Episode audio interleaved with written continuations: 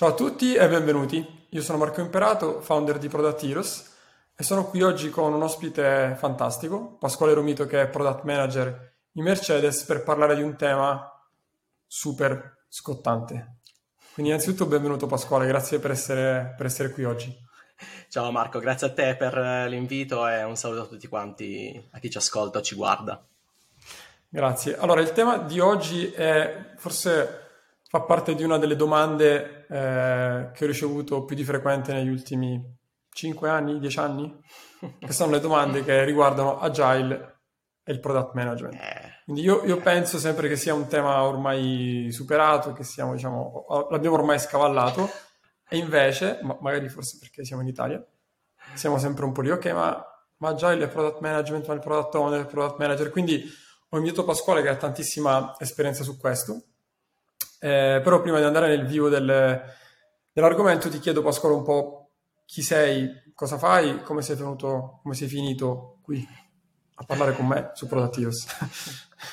Beh, questa è l'ultima domanda, ti posso rispondere tranquillamente. Appunto, ci siamo messi in contatto, è stato subito. Uh, me mi ha subito interessato il fatto che ci fosse questa bella community um, di product in Italia eh, essendo io, eh, appunto, torniamo alla mia bio, eh, essendo io a Berlino ormai da otto anni e quindi un po' fuori dai giochi, diciamo, di quello che succede in Italia, quando ho scoperto Product Heroes eh, mi sono subito interessato e quindi poi cosa ehm, è successo, insomma, la storia poi parlerà da sé.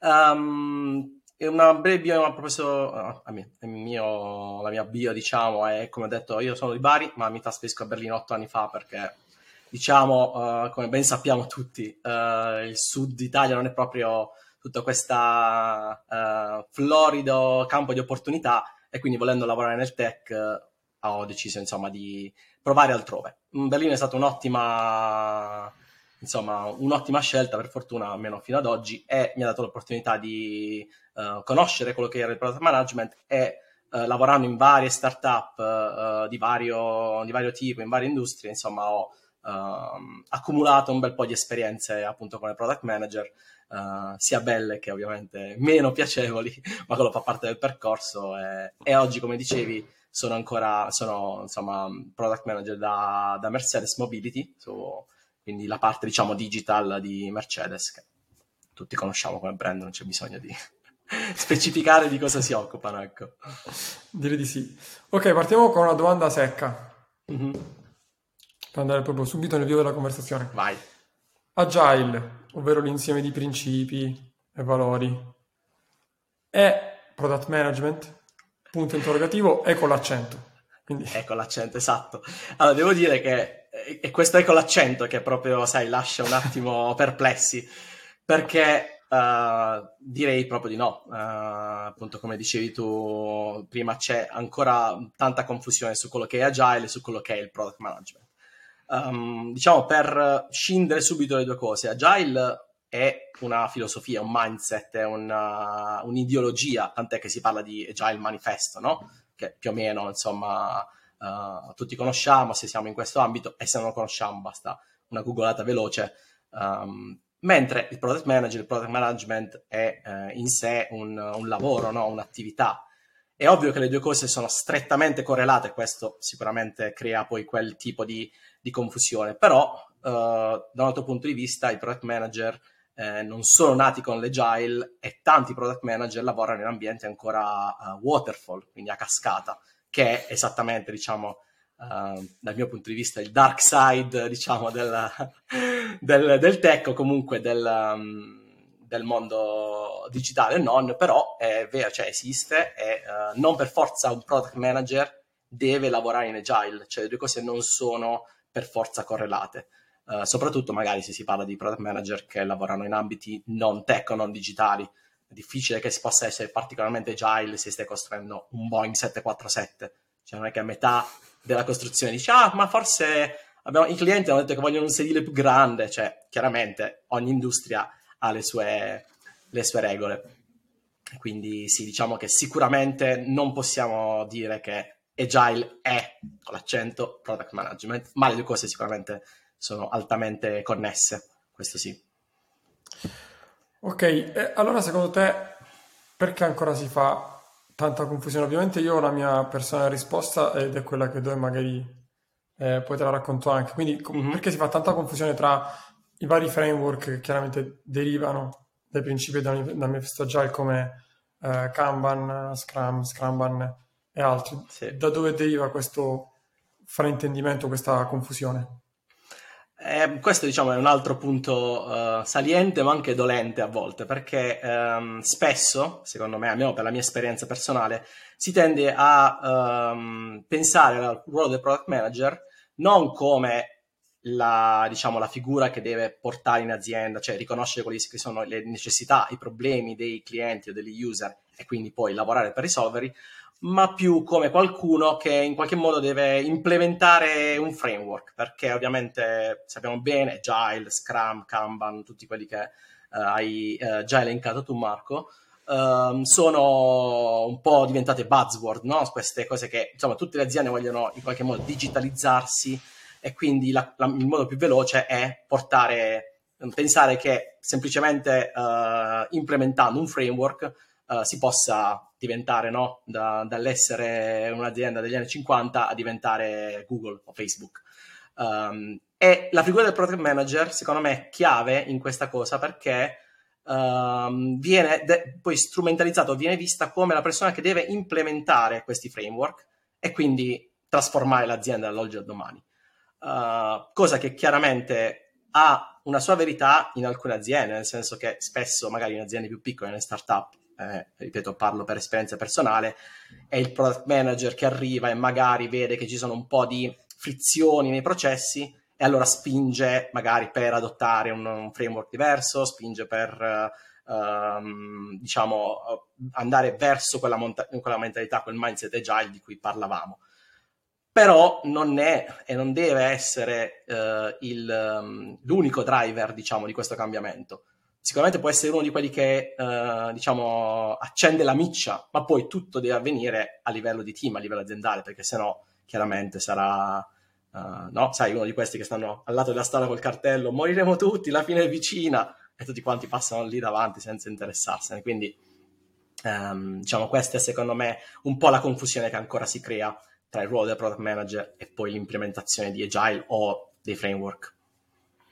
Ok, stando proprio sul, uh, sul tema, quindi poi il, chi, chi, rappresenta le esigenze uh, del cliente, del business dentro il team che lavora utilizzando Scrum o Kanban, prende il nome uh-huh. di Product Owner. Ok, qual è la differenza tra Product Manager e Product Owner? Eh, oltre a questo, come due, i due ruoli si combinano? Perché poi eh, la premessa, come sempre, di tutte queste interview è che ognuno porta la propria esperienza personale, così come nelle mie risposte cioè, la mia esperienza personale è quello che ho visto in questi anni con Product Heroes, però esistono tante combinazioni. I due ruoli certo. vengono svolti dalla stessa persona, da due persone diverse, in alcune aziende non c'è il product manager, poi mi domando il perché, ma c'è solo il product owner, in altre aziende c'è il product manager, ma magari non si usano i framework. Quindi, innanzitutto, qual è la differenza tra product manager e product owner? Allora, sicuramente questa è proprio una di quelle domande da un milione di dollari, perché la differenza, diciamo, sicuramente è stata codificata in decine di libri, e, uh, diciamo, digressioni sul tema, uh, di cui potremmo fare una lunghissima, enorme lista. Quindi, teoricamente, appunto, nella teoria, uh, il product manager è la persona, appunto, che in qualche modo ha una visione più strategica, più a livello strategico e... Um, uh, di vision di, che, di, dove deve andare il prodotto, di come il prodotto deve essere implementato, di come il prodotto deve essere in qualche modo deve um, incontrare quelle che sono le necessità del, dello user, quindi del cliente. Mentre il product owner lavora teoricamente sempre a un livello uh, più dettagliato, quindi lavora magari su, ok, questa è la nostra vision, vogliamo andare in quella direzione, questa è diciamo la roadmap del prodotto, quello che può essere, ma uh, come lo implementiamo? Perché non è che noi diamo una vision e poi tra sei mesi ci vediamo, questo è waterfall e a noi diciamo non interessa. Um, ma va ovviamente poi a spacchettare e a capire come esattamente lavorare col team, quindi di solito con, con, gli sviluppatori, QA, quindi chi fa i test, quality assurance, i designer, e quindi a spacchettare i passaggi uh, sempre più nel dettaglio che serviranno a raggiungere l'obiettivo, diciamo, um, visualizzato comunque l'idea di, di, obiettivo che magari il product manager ha uh, messo su, e l'azienda ovviamente. E quindi magari il product owner lavora di più nel, nel backlog, classico, gira un po', diciamo, credo che usino più o meno tutti, ma il backlog in generale, quindi lavora sui ticket, è un po' un lavoro più tecnico, in quel de- più dettagliato. Ora, questo è quello che teoricamente, almeno da, che io, dalla mia esperienza, è la teoria, quindi proprio by the books. Nella pratica, come dicevi tu, questa cosa è completamente uh, alla mercé di ogni azienda e di ogni organizzazione. Quindi, in base a quanto l'azienda è grande, a come è organizzata, a quali sono i framework che utilizza, quali sono le, gli, uh, so, i desideri del giorno del CEO o del, del CPO, ehm, questa cosa cambia. Quindi, io ho lavorato, un'esperienza personale, ho lavorato in un'azienda in cui il product owner non esisteva, c'era solo il product manager, ma il product manager faceva entrambe le cose. Quindi era sì, lavoriamo sulla strategia, ma poi non è che, ok, adesso i ticket si scriveranno da soli. quindi, quindi, comunque devi lavorare anche da quel punto di vista lì. Come uh, magari aziende un po' più grandi dove c'è il ruolo del product owner, perché sono molto dettagliate e sono un po' old school. Uh, diciamo, stanno ancora attraversando la fase, la fase, di trasformazione agile, in cui il product owner è uh, quello che scrive i ticket no? E, e, il dev team senza i ticket non fa niente, che è ovviamente l'estremo opposto, quando sappiamo bene che invece il dev team dovrebbe essere comunque incluso nel, uh, nel parlare con i clienti, nel capire le esigenze, quindi dare ovviamente un supporto anche all'idea del prodotto e non solo um, a svilupparlo. Tant'è che uh, definizione anche abbastanza, è un po' un insulto, ma abbastanza famosa, è che uh, product owner o i product manager sono, a volte sono i gira monkeys, no? Sono, sono delle scimmie che scrivono i ticket su gira e tant'è il tuo lavoro. E decine di conversazioni o litigi su questa cosa qui mia, nel mio passato ce ne sono stati. Uh, quindi davvero cambia. Magari ci sono poi organizzazioni che invece hanno una gerarchia o comunque una scaletta uh, di carriera, per cui magari il product owner a un certo punto può diventare product manager e il product manager diciamo, gestisce magari più product owner, quindi una cosa un po' più um, strum- um, strutturata. Uh, però, ripeto, dipende davvero tanto dalle aziende e io fino ad oggi sono stato in cinque aziende diverse e mai il ruolo, seppur il titolo è sempre stato più o meno lo stesso, mai il ruolo è stato lo stesso. C'è le task, quello che devi fare, quindi è sempre una sorpresa. No, super interessante. Mio personale punto di vista, è che le ho provate davvero tutte. Eh, ho provato a far svolgere al product manager il ruolo di product owner, a togliere il product manager avere product marketing e product owner, a togliere il product owner avere solo il product manager e il dev team, una, cioè tutte le combinazioni possibili. Alla fine il mio umilissimo insight è che la risposta è sempre dipende. Cioè dipende tantissimo innanzitutto dalla fase di crescita dell'azienda, cioè se siete una startup, ma anche una scale up se vuoi, è davvero inutile avere la duplicazione del ruolo. E poi secondo me quando sei piccolo, quindi fino a, non so, 4-5 product manager, è davvero, mi fa un po' strano pensare che sia una persona che, ok, si occupa di eh, definire le metriche, settare la roadmap, settare la vision, senza avere ben chiaro anche l'effort che sia esatto. richiesto, perché poi la vicinanza al tech team non è soltanto nella fase di sprint planning o negli scrum giornalieri, nelle varie iterazioni, è proprio una sensibilità maggiore a ok, io definisco magari negozio con i miei stakeholder, con il mio capo, cosa dovremmo fare, però mi preoccupo già di quello che riusciremo a fare, anche se non sono un CTO, però bene o male mi inizia a puzzare se c'è da rivedere tutti, tutta la parte di back-end, di B e il resto. Sì, sì, sì, assolutamente, ma alla fine la questione come dicevi tu dipende anche perché poi eh, si parla di team e il team è fatto da persone, quindi uh, cambierà sempre il, il, setting, cambieranno sempre il tipo di persone con cui, con cui lavori e con cui ti interfacci, quindi davvero è una cosa, è veramente uno di quei lavori in cui è veramente difficile darne una definizione diretta e dire ah, fai solo questo e questo, eh. cioè, no, non mi è mai capitato davvero, quindi sì. Assolutamente, e poi continuando quello che, che, che stavi dicendo, eh, mi ha anche sorpreso in positivo il cambiamento, cioè passare da una struttura in cui c'è un PO che scrive ticket e i dev un, un po' lo commentano ma alla fine eseguono con risultati diciamo medi, a quanto sia diverso invece coinvolgere il team nella scrittura del ticket. Poi magari è il PO stesso a caricarli su gira, però quel lavoro lì è quello che poi credo aggiunga valore, anche se non è semplice arrivarci. Quindi ti faccio una domanda. Secondo te com'è possibile innescare questa transizione? Quindi da un team di sviluppatori che è abituato magari in aziende più old school a eseguire quello che altri decidono rispetto a un team di sviluppatori che partecipa alla creazione del prodotto e quindi ha molto chiaro il tema delle metriche, quello dei customer eh, e tutto il resto. Sì, beh, questo è un tema super, super uh, importante e diciamo quantomeno scottante, ma che crea davvero quella, quello split tra, um, per citare Marty Kagan, lui fa una divisione tra il delivery team, che è quello che tu hai detto, cioè è un team di sviluppatori, si presentano sprint planning, forse al refinement meeting, guardano i ticket, danno un'estimation e tant'è finita. Il product owner li ha scritti, ha capito più o meno cosa c'era da fare e quindi si lavora tipo in silos e diciamo il team, il tech team non ha contatti in nessuna maniera con lo user finale o con quella che deve essere la, la strategia o la visione. E questo, diciamo, ovviamente, come dicevi tu, è abbastanza diffuso uh, nelle aziende un po' più old school mentre il product team, quello che appunto sempre Kagan definisce product team, è il team in cui ogni parte del team, quindi sviluppatori, designer uh, e uh, product, sono uh, interconnessi e hanno diretto accesso all'utente finale, quindi hanno ehm, la possibilità, cioè di solito sono organizzati in maniera da um, partecipare alle user interview, quindi user research, uno per ogni uh, il famoso product trio, quindi c'è un, uh, una product person, un, uh, un, designer, UX designer di solito, e uh, qualcuno del tech team.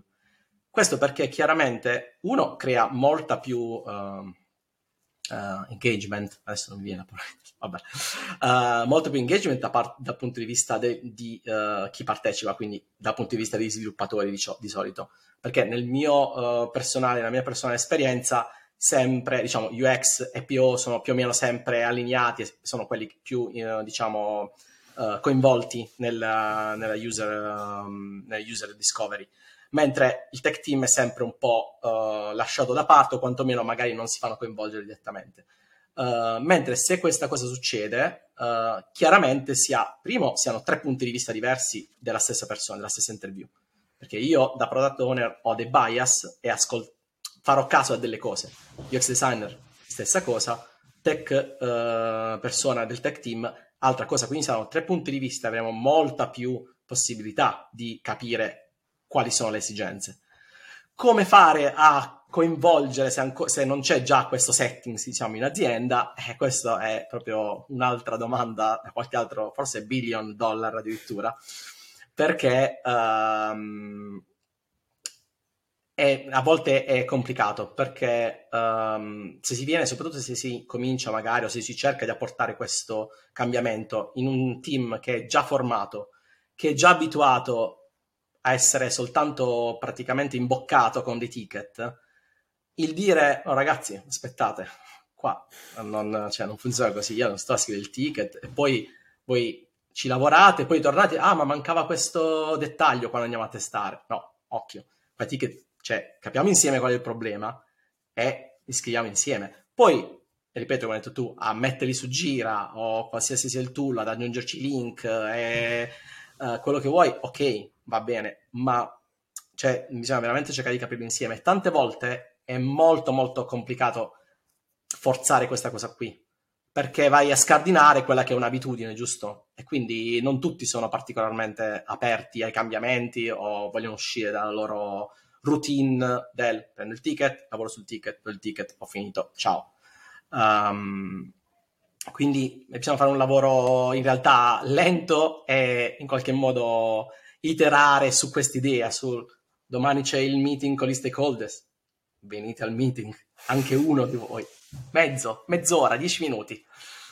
Eh, sai, sono poi tante dinamiche che dipendono ovviamente dal team, magari poi trovi team in cui la maggior parte invece non aspetta altro e quindi sta lì e pusha per questo tipo di cambiamento. Però sì, diciamo che di base l'idea dovrebbe sempre essere quella, cioè davvero coinvolgere la parte, diciamo, gli sviluppatori, ingegneri, tech team, come li vogliamo definire, e, um, per davvero eh, avere questa ownership sul prodotto, no? Sai, famoso outcome uh, versus output, versus tutte queste certo. altre buzzword del mondo product che. Però sì. Grande. Io credo che poi l'outcome più figo di questa transizione, almeno nell'esperienza, è stato vedere eh, dev team, ma così come team di designer, che fino a qualche tempo prima ragionavano, progettavano astronavi quando ci serviva una canoa, eh, perché non, non potevamo noi costruire astronavi. Poi quando sono stati messi nel, nel, nel team cross-funzionale eh, a lavorare sulla Discovery direttamente, era molto, c'era tutto molto più facile perché loro ovviamente è stato molto più lento all'inizio e molto faticoso perché ci vuole certo. comunque un clima di fiducia e di delega vera diciamo Pazzesco, sparso in tutta sì. l'azienda perché sennò non ce la fai se no entrerai sempre nella modalità controllo quindi ogni giorno gli chiedi ma dove siete? che fate? e, ehm, e, invece coinvolgendoli sin dalla fase di discovery erano tu, davano tutte estimation anche più corrette, più precise, era tutto più centrato, tutto più in linea, però ci è voluto tanto tempo. Andando alla domanda successiva, quindi poi i framework più utilizzati da Agile sono Scrum e Kanban. Eh, e anche lì scoprire questa cosa tanti anni fa mi ha aiutato tantissimo, capire che non possono essere fissi sia lo scope che il tempo, ma che devi sacrificare uno di due è l'esatto opposto del modo in cui ragionano ragionavano, spero la maggior parte degli amministratori delegati in Italia, cioè deve essere fatto tutto subito entro quel giorno lì col, mass- col massimo dello scopo. Certo. Detto questo però, uh, come l'utilizzo di Scrum e Kanban o comunque uno dei framework agile secondo te ha contribuito a creare fraintendimenti rispetto al ruolo e alla responsabilità del product manager e del product team, quindi in modo ancora più semplice quali sono, dal tuo punto di vista, i maggiori fraintendimenti eh, mm. legati all'utilizzo di, dei due framework eh, più importanti? Sì, diciamo che sì, chiaramente conosco bene il, diciamo, la, la, parabola del CEO che vuole tutto subito e ha fatto benissimo. Ah, ok, i Come miracoli ci stiamo... Lui. Esatto, sai, qualche scritto per i miracoli ci stiamo ancora attrezzando. Un attimo, cerchiamo di capire come fare. Um, no, assolutamente, sicuramente il, secondo me l'errore o il fraintendimento principale quando si tratta di uh, portare un framework o applicare un, un framework in una, in una, realtà dove ancora non ce n'è uno è, uh, come dicevo prima, è il pensare che il framework sia la soluzione al problema, quando invece è lo strumento per andare verso la soluzione. E quindi si pensa che sia questo famoso, sai, uh, la panacea di tutti i mali, no? Tipo come mia nonna, mi faceva male, bevi un bicchiere d'acqua ok, va bene, dire, bevo un bicchiere d'acqua, passa tutto. Ho il ginocchio rotto, ok. Um, e quindi si pensa un po', no? Questa, c'è un po' questa narrativa. Uh, ok, io arrivo, implementiamo Scrum, prendiamo diciamo quello il più famoso di tutti, il più uh, amato e odiato allo stesso tempo da tutti quanti. Scrum e dalla, dal primo sprint iniziamo a sparare fuori feature come se fossimo una, una mitragliatrice, no? che chiaramente va da sé che non, non funzioni in questa maniera perché uh, di nuovo cioè, um, il framework non è il, la soluzione, non è il punto finale, il framework è il punto iniziale. Il framework è ok, siccome c'è il delirio, sembra che sia scoppiata una bomba nel, nel nostro prodotto, nel nostro progetto, cerchiamo di avere una base più o meno standardizzata, almeno all'inizio, e um, cerchiamo di portare tutto dentro e uh, praticamente fare una cosa alla Maricondo, no? Sai, buttare fuori tutta la roba che non ci serve, fare un po' di spazio nell'armadio e cercare di capire cosa stiamo facendo. Uh, un grande fraintendimento, secondo me, con Scrum soprattutto, è l'idea che, perché no, Scrum uh, di base dice che alla fine di ogni sprint uh, il team deve essere in grado di, di deliverare delle feature per il cliente. Ci sta tutto, cioè nel senso l'idea è perfetta, ma questo è applicato in un team che Scrum lo conosce alla perfezione. L'azienda è una di quelle top notch 1% al mondo e quindi magari riesce davvero a fare questa cosa qua. Però la realtà uh, di solito uh, fa capolino e dice ragazzi, un attimo, che vuol dire ho una feature alla fine di ogni sprint? Sì, ma siamo attrezzati per fare questa cosa? Cioè io alla fine di ogni sprint, per esempio, una cosa qui, quando si parla di Scrum, un po' così, ma possiamo testare? Abbiamo qualcuno che fa test? Sì, no, sa, no, il product owner testa o testeranno gli utenti. Sì, calma, non è proprio esattamente così. Quindi, sai, sono tante dinamiche che, uh, ovviamente, come sempre in, queste, in questi, uh, in questi argomenti, molto viene semplificato. Ah, sì, facciamo Scrum, ok, adesso facciamo sprint planning, uh, refinement, retrospective, vai, siamo fortissimi. Quando invece, di nuovo, ripeto, è più una questione di capire come il framework può adattarsi all'azienda uh, e non viceversa, perché l'idea è, quella, cioè l'idea è quella di adattare l'azienda al framework, quando invece è il contrario, perché non puoi avere un uh, template, diciamo, da adattare a tutte le aziende tech digital del mondo, chiaramente non, non è fattibile. E poi vedere come funziona e adattarlo in base alle necessità. Ma anche questo, come la questione del tech team, eh, diciamo, coinvolto nella user discovery richiede tempo, richiede tante iterazioni, richiede gente che, che, a cui non va. Perché, ripeto, torniamo comunque a parlare di individui, cioè di persone, non di automi, che tu dici, ah, da oggi fai così, lo programmi e via. Quindi tanta gente a cui non va, gente con. Cioè, c'è tanta anche... Uh, il product manager, eh, tu lo sai meglio di me, fa tanta politica dietro, no? Tanto, sai, tira da una parte, stringi dall'altra, aspetta, aggiustiamo questo, parla con... Quindi c'è tanto lavoro dietro che secondo me viene un po' semplificato quando si pensa solo all'etichetta no, di un framework. Uh, sì. Super d'accordo, super d'accordo. Alla fine vale un po' per tutti i metodi. Cioè esatto. il, metodo è un mezzo, non è il fine. Cioè, l'obiettivo non è implementare gli OKR o implementare Scrum sì. o implementare la product, Continuous Product Discovery è un mezzo per far andare meglio le cose, quindi se le cose non vanno meglio, sì, esatto. Cioè, non ah, fatelo, o fatelo diverso, adattatelo a voi, fatelo gradualmente. Esatto, guarda, ti dico proprio un minuto, Vai. la mia ultima esperienza è che il team lavorava da anni, 5 anni con Scrum. Quando ho iniziato a lavorare con loro mi sono reso conto che Scrum, ripeto, prevede che tutto, che il, che il um, sai, lo sprint sia valutato all'inizio e che alla fine dello sprint praticamente quasi sempre ci siano tutti, tutti i ticket siano in done, diciamo tutti quanto fatto, le feature siano rilasciate. E io non ho visto uno sprint, uno, in cui questa cosa è successa. Al che dopo mesi, per magari inizi un team nuovo, non vuoi subito entrare a gamba tesa, dopo mesi ho detto ragazzi, ma perché stiamo usando Scrum quando chiaramente, cioè poi ci portiamo i ticket allo sprint dopo e chiaramente cioè, non, non funziona perché non siamo Kanban o Scrumban o non lo so, qualsiasi altra cosa, ma chiaramente c'è una forzatura questo Scrum che stiamo facendo. La risposta è stata eh, perché abbiamo sempre fatto così, proprio sai quella la risposta che ti fa capponare la pelle, eh, perché così abbiamo iniziato e così. Cioè nessuno in cinque anni si è reso conto che sta cosa non funzionava.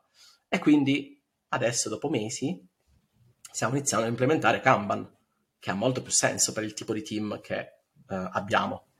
Quindi niente. Grazie, grazie mille per l'esempio. Dico, storture ce ne sono tante. A me quella che fa uscire pazzo è quando c'è tipo waterfall travestito da, da Scrum, per cui di fatto tu ti stai mh, mm, pianificando, stai pianificando per rilasciare una roba gigante, però usi Scrum e quindi ti dividi la delivery in, non lo so, X release, ogni release è fatta da N sprint, però poi non c'è la fase di ok, ho rilasciato questa roba qui, ha mosso le metriche che ho fissato, sì, no, che facciamo, iteriamo.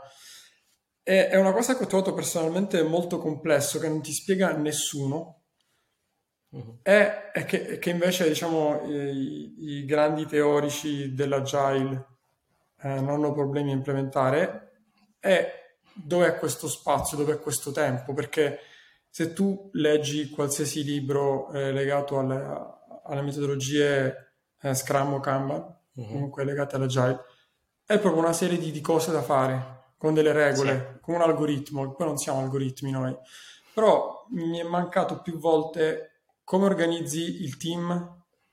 Per, cioè quando lasci al team la possibilità di decidere che cosa fare, cioè quanto tempo ti dai per testare quella funzionalità, nel frattempo che cosa fai? Fai discovery? O fai misurazione? O fai bug fixing? Come il bug fixing rientri dentro il backlog, come lo esatto. gestisci, la discovery fa parte del backlog, quindi eh, sono super d'accordo con la tua risposta perché la grande figata secondo me di, di, di, dei metodi in generale sono facili cioè poi ci sono metodi super complessi tipo Safe, che anche implementarlo è complicatissimo. Però conosco un'azienda che ci è riuscita con successo e sta andando alla grande, quindi ormai ho rivisto anche la mia, eh, la mia opinione su questo. Però si pensa che sia il metodo la chiave di tutto, che impari quel metodo lì, eh, sì. definitivamente è soltanto un pezzettino in più rispetto alla cosa difficile che è scegliere cosa fare, cioè prioritizzare. La cosa più difficile secondo me è proprio, ed è il ruolo del product manager, è decidere cosa fare prima e le centinaia di cose da non fare. Mi aggancio a, a, alla tua risposta. Uh, Scrum, Kanban, una veloce, un veloce commento, quale preferisci, con quale ti trovi meglio? Uh, uh, sì. Se ha senso rispondere, nel senso magari no, sì, sì, sì. diversi. No, no, non, non, non, insulterò nessuno, non insulterò nessuno.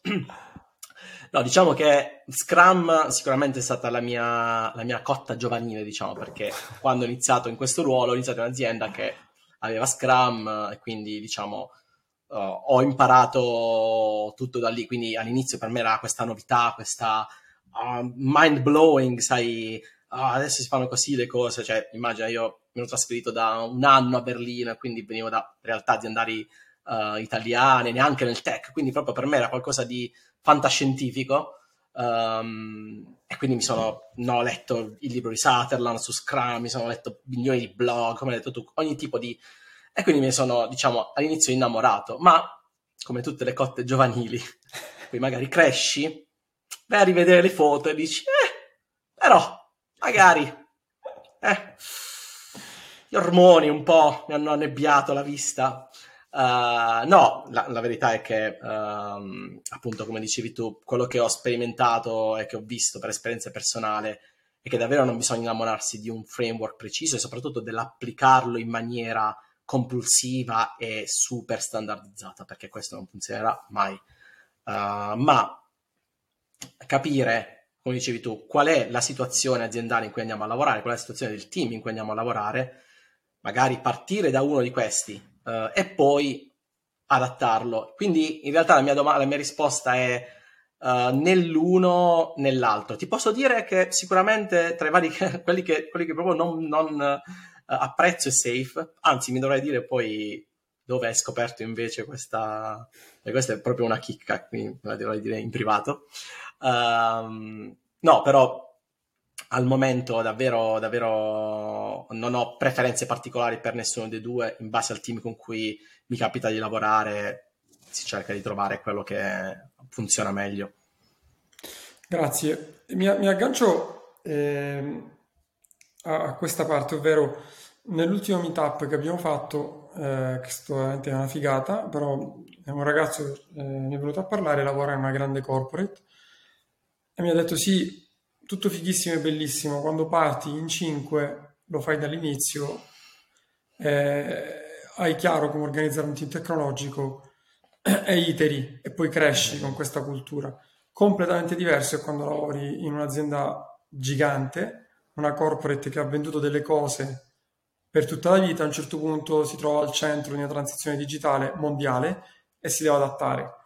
E quindi non ti faccio questa domanda a caso, a caso perché essendo Mercedes, diciamo, fino all'altro ieri... lo scenario fino all'altro ieri facevate auto, adesso le macchine sono sempre più, diventano più eh, software driven, tutta mm-hmm. la parte mobility certo. che prima era una roba, dici, ok, vabbè, mettiamo la era tastiera nella radio, adesso diventa una, una componente mm-hmm. fondamentale eh, dell'automobile. Quindi sì. ti chiedo, qual è poi il ruolo del product manager?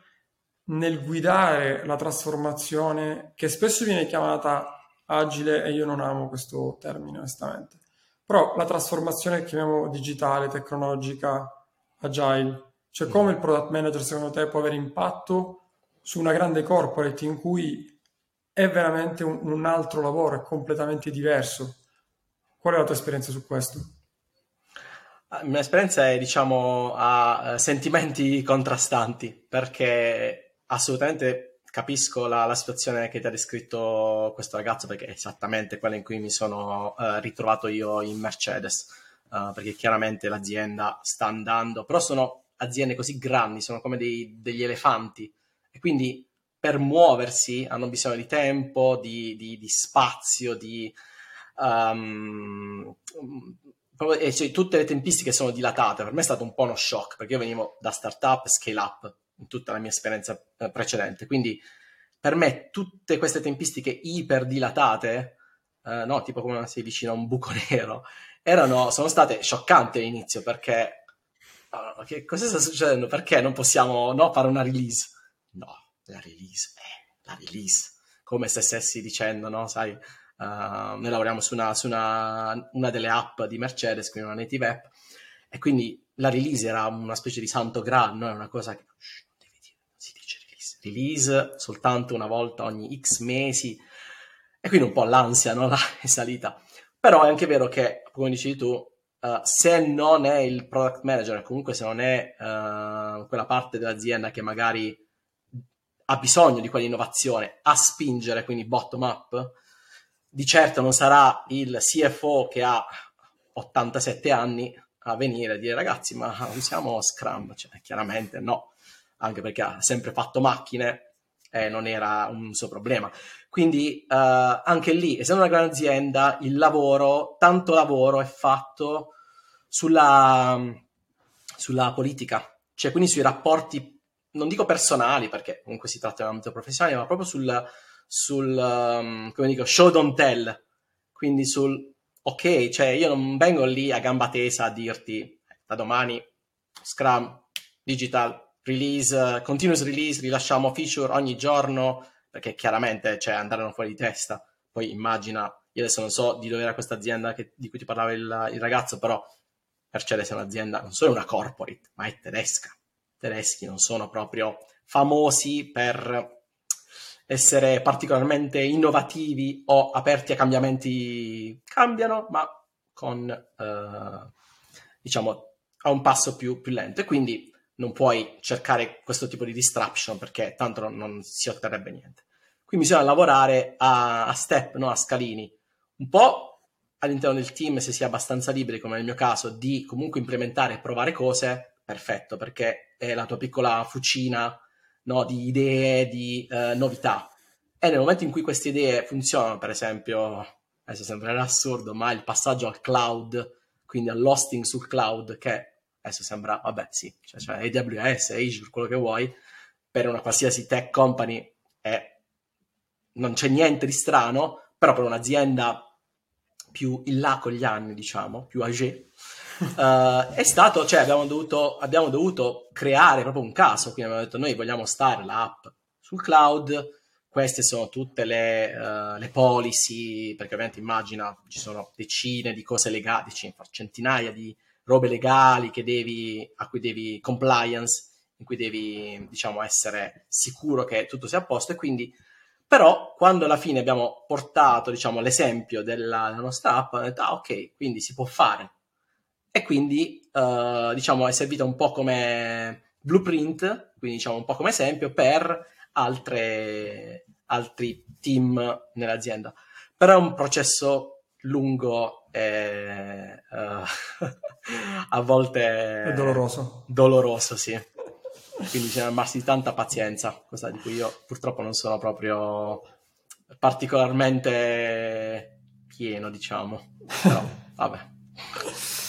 Ok, eh, parlando sempre di dolore eh, e di risorse limitate, quindi da manuale in, un, in uno Scrum Team dobbiamo avere delle figure che contribuiscono a, a, a, a, muoverci in avanti, quindi a poi rilasciare delle feature. Poi si dice sempre rilasciare le feature, però per me non è tanto il concetto di rilasciare le feature quanto muovere delle metriche grazie al rilascio magari di funzionalità o ottimizzazioni. Tra queste figure c'è il, mitologico Scrum Master.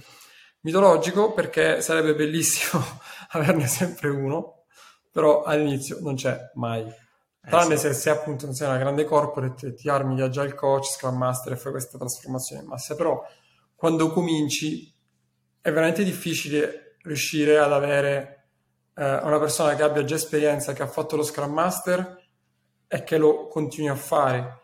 Mm-hmm. E quindi alla fine come gestisci questa cosa e come riesci, se come PM sei costretto a farlo, perché mi è capitato anche a me di farlo, sbagliando, nel senso sì, che sì, poi sì. faccio ho fatto mille cavolate, fare tutto contemporaneamente sappiamo che è sbagliato, però poi dobbiamo anche controllare, la, controllare scusami, allinearci alla realtà dei fatti. Certo. Quindi Scrum Master, Product Manager, eh, lo si può fare insieme, per quanto tempo, quali sono gli effetti eh, negativi e, magari se ce n'è qualcuno positivo. Allora, sicuramente, appunto, come dici tu, a meno di... Per la mia esperienza, io ho avuto soltanto uno Scrum Master dedicato, ed è attualmente eh, da Mercedes, perché appunto, come dici tu, grosse corporate sono, quantomeno da, punto, da quel punto di vista, hanno le risorse per, diciamo, avere team più uh, ampi. In passato non è mai successo, perché con risorse limitate, come nelle startup, chiaramente uh, bisogna sapere, bisogna capire dove uh, mettere queste risorse. Difficilmente può essere uh, in uno Scrum Master. quindi sì, mi è capitato più volte di dover giocare quel ruolo, oppure anzi, la maggior parte delle volte, molto spesso se guardi nei job posting, uh, viene buttata lì no? tra, le, tra, le, caratteristiche da avere anche uh, familiarità col metodo Scrum, capacità di, no? di, di, di praticamente uh, gestire i, le cerimonie di Scrum, quindi vuol dire fare lo Scrum Master praticamente, cioè sei buttato un po' tra le righe, quindi ci si aspetta un po' che il PO possa fare queste, o il PM possa fare questo, questo ruolo. Um, sconsigliato sì, 100% chiaramente perché il multitasking non è proprio uh, quello su cui dovremmo puntare, anzi fare una cosa e farla bene è meglio di farne 30 e farle tutte male. Uh, quindi sicuramente è, è, problematico. Io quello che ho cercato sempre di fare è stato uh, un po' demandare le, um, le responsabilità di quelle che dovrebbe essere lo Scrum Master all'interno del team, quindi non accorpare su di me anche quelle responsabilità. Uno, perché poi cioè, eh, davvero perdi di vista quello che dovrebbe essere il tuo lavoro. E due, perché è anche un modo per costruire comunque quello di cui parlavi, questa fiducia, no? Questo, um, questa ownership interna al team del lavoriamo insieme, nessuno è il capo di nessuno, cerchiamo di, che poi diciamo è la base comunque di Scrum e di Agile, cerchiamo di, uh, gestir, di autogestirci e quindi magari piccoli uh, trick o comunque piccole soluzioni erano ok, uh, il planning per esempio, no? le varie cerimonie che poi sono quelle alla fine più o meno le cose più um, uh, diciamo imminenti da fare quando si, si, usa Scrum, le cerimonie ok magari come PM mi occupo del faccio io diciamo tengo io lo sprint planning perché comunque si tratta di ticket, io già li conosco quindi è più facile uh, diciamo, andare, navigare gira. Magari uh, la retrospective, magari per esempio una soluzione è che a turno nel team ognuno la possa, la, diciamo, tenga, faccia il, il facilitatore nel, nella, nella retrospective, che è quantomeno almeno per me ha sempre funzionato abbastanza bene perché poi ognuno porta le, la propria idea, no? la proprio, il proprio uh, workshop diverso, lo gestisce in maniera diversa, quindi anche un modo per anche per, sai, triggerare dei meccanismi interni uh, simpatici, magari anche se no, gente che fa altro oltre al suo specifico lavoro. Um, quindi sì, diciamo che, ripeto, i downside sono che ovviamente uh, vuol dire comunque togliere tempo a quello che dovrebbe essere il, il lavoro principale, se, se sei il product manager, um, e chiaramente non farai bene nessuna delle due cose. Di uh, positivo c'è che se si riesce a gestire col team può essere un bel, un bel modo di cementare ancora di più uh, diciamo, i rapporti interni al team, no? Perché sai, perché uno magari partecipa a una retrospettiva o a un meeting X tenuto da quella persona e dice parla sempre, dice, sai, non so, magari critico o non lo trova benissimo, poi però se ti trovi tu in quel ruolo, eh, vediamo quanto bravo sei a tenere no? un, uh, un meeting. Quindi sai, si crea anche quell'empatia, secondo me, che serve all'interno del team a capire i ruoli degli altri, certo. un po' il gioco di ruolo, no? lo scambio. Eh, ultima domanda tecnica prima del domandone finale. allora, Mike, buongiorno. si, parla, si parla sempre dei, dei quattro eh, valori principali legati all'agile. L'ultimo, se non sbaglio, mi pare sia l'ultimo, è uh-huh. Customer Collaboration over Contract Negotiation. Fantastico, bellissimo, quindi ameremmo trascorrere tutto il nostro tempo a parlare con i nostri clienti, ad ascoltarli e a starli appiccicati. Sì. Eh, qual è la, la, verità, qual è la realtà, come, uh, come la vedi? E la realtà, ovviamente, come al solito, come abbiamo ben capito da questa discussione, uh, di solito fa capolino, dice eh, ragazzi, bella la teoria, ma vediamo un po' la pratica. Uh, per mia esperienza personale, um, per quanto un'azienda spinga o cerchi di avere appunto sempre questa um, customer collaboration, quindi avere sempre il, l'utente finale a portata di mano, quindi a portata di domanda, di feedback, tante volte questa cosa poi non succede realmente perché, uh, perché ci sono altre priorità, perché magari il team non è uh, particolarmente coinvolto, come dicevamo, e quindi non, non, vede questa come una priorità, ma più, più che altro magari, sai, liberarsi di ticket il, uh, il più presto possibile. E quindi uh, spesso e volentieri questa cosa viene in qualche modo vista come una necessità minore per assurdo, perché chiaramente questa invece è proprio la fonte principale di quello che dovrebbe essere il creare valore nel prodotto, ma questo poi tutto un altro discorso no? del perché magari alcune metriche sono completamente, perché se la nostra metrica è soltanto le revenues, quindi soltanto fare soldi, io posso fare soldi anche mettendo banner di ogni tipo no? sul sito, faccio soldi, ma che esperienza sto dando, che valore sto creando, oh, non si sa.